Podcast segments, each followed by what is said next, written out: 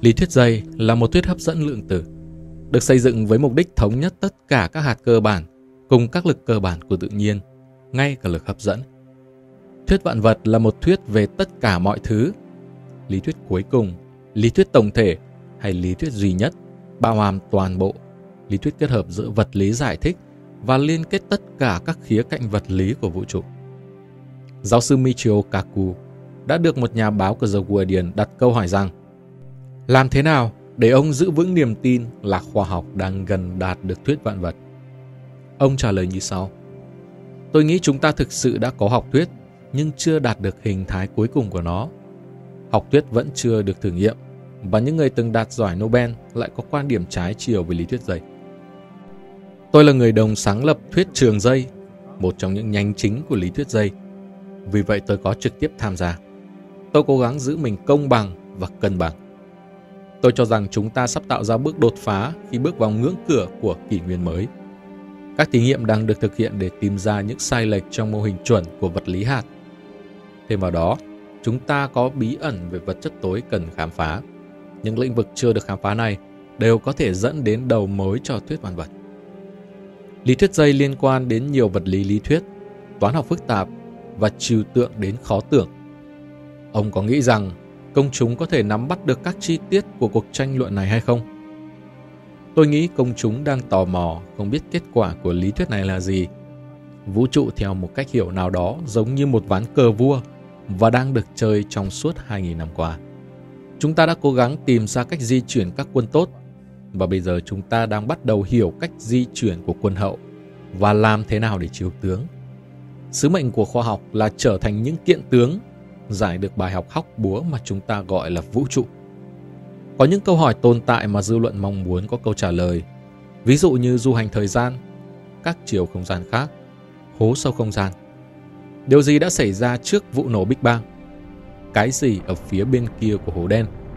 Không câu hỏi nào trong số này có thể được trả lời trong khuôn khổ lý thuyết của Einstein. Chúng ta phải vượt xa Einstein về lý thuyết lượng tử. Ông cho rằng Isaac Newton có thể hiểu được bao nhiêu phần trăm cuốn sách của ông. Tôi nghĩ ông ấy sẽ đánh giá cao cuốn sách đó. Năm 1666, nhân loại trải qua một trận đại dịch. Đại học Cambridge đóng cửa. Chàng sinh viên 23 tuổi năm ấy phải trở về nhà và anh ta đã nhìn thấy một quả táo rơi trong vườn nhà mình.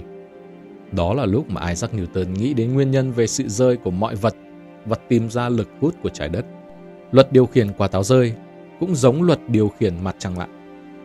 Dịch bệnh đã tạo cho Isaac Newton cơ hội để ngồi xuống, theo dõi quả táo rơi và mặt trăng lặn dựa trên toán học. Tất nhiên thời điểm đó chưa có toán học. Newton không thể giải quyết vấn đề nên ông đã tạo ra toán học của riêng mình.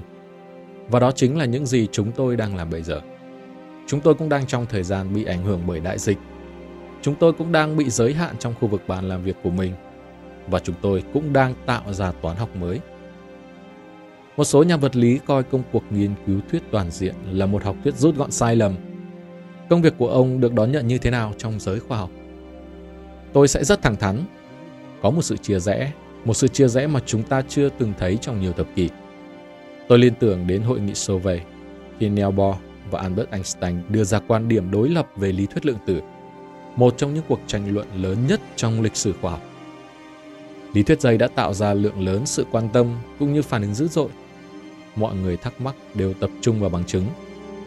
Thành thật mà nói, chúng tôi chưa có bằng chứng. Giống như Newton cũng không có bằng chứng về định luật nghịch đảo bình phương của ông vào năm 1666. Đôi khi toán học và ý tưởng đi trước dữ liệu thực nghiệm cụ thể. Đó là lúc máy gia tốc hạt lớn bắt đầu phát huy tác dụng. Máy gia tốc hạt lớn gần đây đã gây chú ý với những phát hiện về cách vận hành của hạt Beauty Quark Điều này liệu có tác động ảnh hưởng đến thuyết vạn vật hay không? Mô hình chuẩn của vật lý hạt là học thuyết của hầu hết vạn vật. Nó hoạt động hiệu quả một cách ngoạn mục, nhưng lại là một trong những lý thuyết đáng sợ nhất được đề xuất cho đến nay. Có vô số thử nghiệm phải thực hiện bằng tay. Nhưng trong lý thuyết dây, mô hình chuẩn của vật lý hạt sẽ thực hiện được ngay. Vì vậy, mấu chốt ở đây là chúng ta cần bằng chứng thực nghiệm và máy gia tốc hạt lớn có thể cho chúng ta gợi ý về sự sai lệch trong mô hình chuẩn và đó là nơi vật lý hậu máy gia tốc hạt lớn này phát huy tác dụng. Người ta so sánh ông với Carl Sagan ở khả năng diễn giải sự phức tạp của khoa học thành hình thái dễ tiếp cận. Việc tạo ra sức ảnh hưởng lớn tới công chúng như vậy có tầm quan trọng như thế nào? Chúng tôi có một cú sốc lớn vào những năm 1990 khi các nhà vật lý đưa ra đề xuất về máy siêu gia tốc. Nó lớn hơn nhiều so với máy gia tốc hạt lớn. Kế hoạch là máy được đặt ở bên ngoài thành phố Dallas, tiểu bang Texas của Hoa Kỳ. Nhưng đề xuất đã không được thông qua. Vấn đề nằm ở đâu? Trong buổi thẩm duyệt cuối cùng, một nghị sĩ đặt câu hỏi. Liệu chúng ta có tìm thấy Chúa bằng cỗ máy của các ông không? Nếu được, tôi sẽ bỏ phiếu cho nó. Nhà vật lý tội nghiệp phải trả lời câu hỏi đó không biết nói gì. Lẽ ra chúng tôi phải nói rằng đây là cỗ máy Chúa sáng tạo thế giới. Từ cỗ máy này sẽ tạo ra những phát minh vĩ đại nhất mọi thời đại, vũ trụ. Đáng tiếc là chúng tôi lại nói rằng mục đích là để tìm hạt Higgs, hay còn gọi là hạt của Chúa. Và người ta bắt bẻ 10 tỷ đô la để tìm một hạt hạ nguyên tử khác ư. Và do vậy, dự án đã không được phê duyệt. Các cộng sự có bực bội với cách đưa khoa học hướng tới đại chúng một cách gần gũi như ông đang làm hay không? Thành thật mà nói, Carl Sagan đã gặp phải phản ứng dữ dội khi ông ấy bắt đầu xuất hiện trước công chúng. Từng có một cuộc bỏ phiếu để đưa Sagan vào Viện Hàn Lâm Khoa học Quốc gia nhưng đã bị từ chối. Dự án máy siêu gia tốc bị hủy bỏ bởi vì chúng tôi quá tách biệt và xa lánh thực tế. Chúng tôi đã không để tâm đến những người đóng thuế, những người trực tiếp chi trả cho cỗ máy. Và sau đó là sự xuất hiện của Stephen Hawking. Ông tạo được rất nhiều sự quan tâm từ quân chúng và là một nhà vật lý thực sự ở đỉnh cao của khoa học. Ông không chỉ là một người đại chúng hóa, cụm từ chỉ trích này nhắm vào Sagan. Tôi nghĩ đó là sự khiêm nhường. Chúng tôi phải tự làm. Trong suốt những năm 60, tất cả những gì chúng tôi phải làm là đến quốc hội và nói một từ, nước Nga. Khi đó quốc hội sẽ nói hai từ, bao nhiêu? Nhưng những ngày đó đã qua lâu rồi. Ông có tin rằng trong vòng một thế kỷ nữa chúng ta sẽ tiếp xúc với một nền văn minh ngoài hành tinh? Ông có lo lắng về những vấn đề mà điều này gây ra hay không? Chẳng bao lâu nữa, chúng ta sẽ đưa kính thiên văn web lên quỹ đạo và chúng ta sẽ có hàng nghìn hành tinh để theo dõi. Đó là lý do tại sao tôi cho rằng khả năng chúng ta có thể tiếp xúc với một nền văn minh ngoài trái đất là rất cao. Một số đồng nghiệp của tôi cho rằng chúng ta nên liên hệ với họ. Tôi nghĩ đó là một ý tưởng khủng khiếp. Tất cả chúng ta đều biết chuyện gì đã xảy ra với Montezuma khi ông gặp Cortez ở Mexico cách đây hàng trăm năm. Vào tháng 11 năm 1519, quân xâm lược Tây Ban Nha do Hernán Cortés chỉ huy đã đến Tenochtitlan, thủ đô của người Mexica. Họ được chào đón bởi Montezuma, thủ lĩnh cuối cùng của người Aztec. Sự giàu có của Tenochtitlan khiến Cortés và các thủ hạ của ông ta bắt đầu lập mưu chiếm thành phố và 7 tháng sau, Montezuma bị giết chết. Cá nhân tôi lúc này nghĩ rằng người ngoài hành tinh có thể sẽ rất thân thiện, nhưng chúng ta không thể đánh cược vào điều đó. Vì vậy, chúng ta sẽ liên lạc, nhưng nên làm điều đó một cách cẩn trọng. Trong cuốn sách của ông đề cập đến nhiều nhà khoa học lỗi lạc cùng với những đóng góp của họ.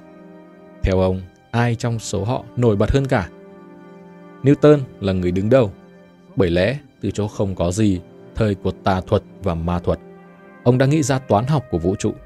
Ông đưa ra một học thuyết cho hầu hết vạn vật, thật phi thường. Einstein đã tận dụng công trình nghiên cứu của Newton, sử dụng cách tính của Newton để tìm ra độ cong của không gian và thuyết tương đối rộng. Chúng giống như những siêu tân tinh tỏa sáng rực rỡ, soi chiếu toàn bộ cảnh vật và thay đổi số phận của con người. Định luật chuyển động của Newton đặt nền móng cho cuộc cách mạng công nghiệp. Phải mất vài thế kỷ trôi qua mới có một người xuất chúng như vậy. Ông mô tả mình là một người theo thuyết bất khả chi. Nghiên cứu của ông đã đưa ông đến gần hơn hay xa hơn về ý tưởng của một đấng sáng tạo. Stephen Hawking nói rằng ông không tin vào Chúa vì vụ nổ Big Bang xảy ra tức thời, không có thời gian để Chúa tạo ra vũ trụ. Do đó, Chúa không hề tồn tại. Quan điểm của tôi lại khác.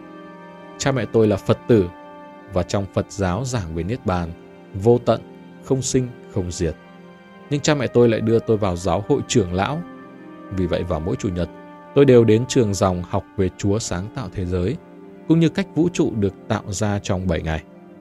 Giờ đây với giả thiết đà vũ trụ, chúng ta có thể kết hợp hai mô hình đối lập hoàn toàn với nhau. Theo lý thuyết dây, những vụ nổ Big Bang luôn xảy ra, ngay cả khi chúng ta đang nói đây. Chúa sáng tạo thế giới vẫn đang diễn ra ở đâu đó ngay trong vũ trụ này. Và vũ trụ đang giãn nở thành cái gì? Thành cõi Niết Bàn, siêu không gian 11 chiều là Niết Bàn. Vì vậy, chúng ta có thể hợp nhất cả Phật giáo, cơ đốc giáo và do Thái giáo trong cùng một thuyết học.